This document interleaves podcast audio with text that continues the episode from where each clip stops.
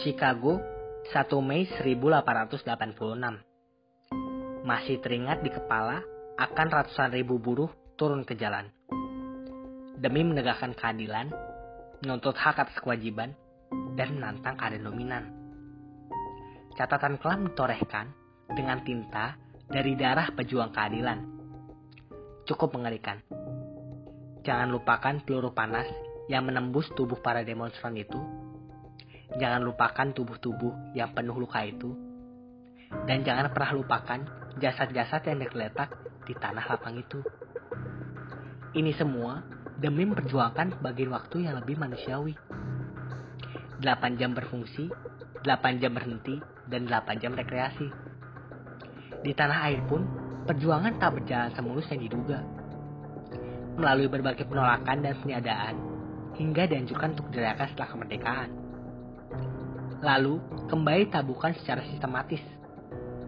Didedikan dengan pam komunis, kemudian dilarang dan diganti dengan perayaan sejenis. Kaum buruh tidak akan menerima dominasi berjuis yang menjunjung tinggi paham kapitalis.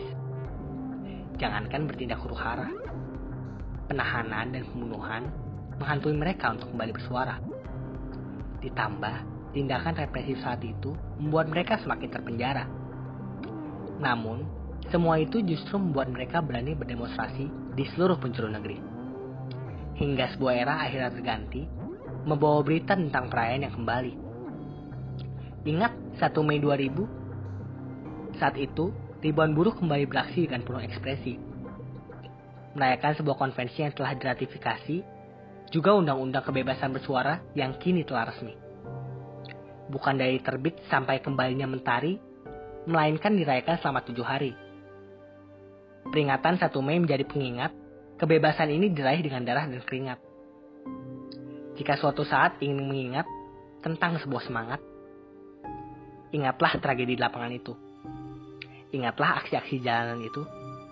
Dan ingatlah euforia dan kegembiraan itu. Kepada para buruh, selamat merayakan eksistensimu.